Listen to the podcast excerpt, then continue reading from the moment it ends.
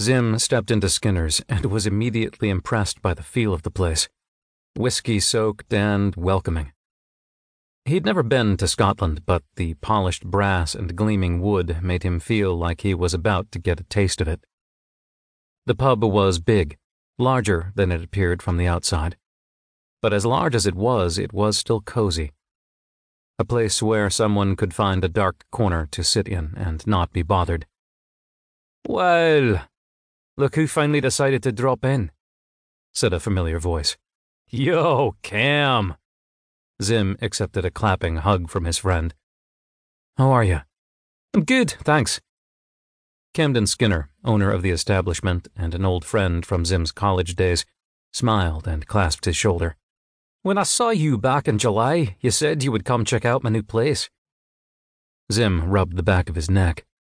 He sucked when it came to social niceties. Yeah, sorry about not getting over here sooner. Camden smiled. Sort of. He wasn't an excitable guy, which was one of the reasons they'd gotten along at school. While the rest of the student body seemed to lose its collective mind every weekend, attending party after binge drinking party, he and Cam, and Cam's brother Pierce, had found common ground in simply watching it all play out. One favorite pastime was to watch drunk assholes stumble across the quad and take bets. Who would fuck whom? Who would pass out on the grass? Who would end up expelled before the end of the semester? I'm here now. Better late than never, the other man agreed. Zim followed Camden to the end of the bar, admiring the sheer volume of colorful taps. He took the last stool and picked up the laminated menu. Camden continued around and through the opening on the side until he stood on the other side. He placed a coaster in front of Zim and then braced his arms on the bar top. So, what do you think? It's nice, Cam, really. Zim flipped the menu. Whoa! Especially this big ass list of what's on tap.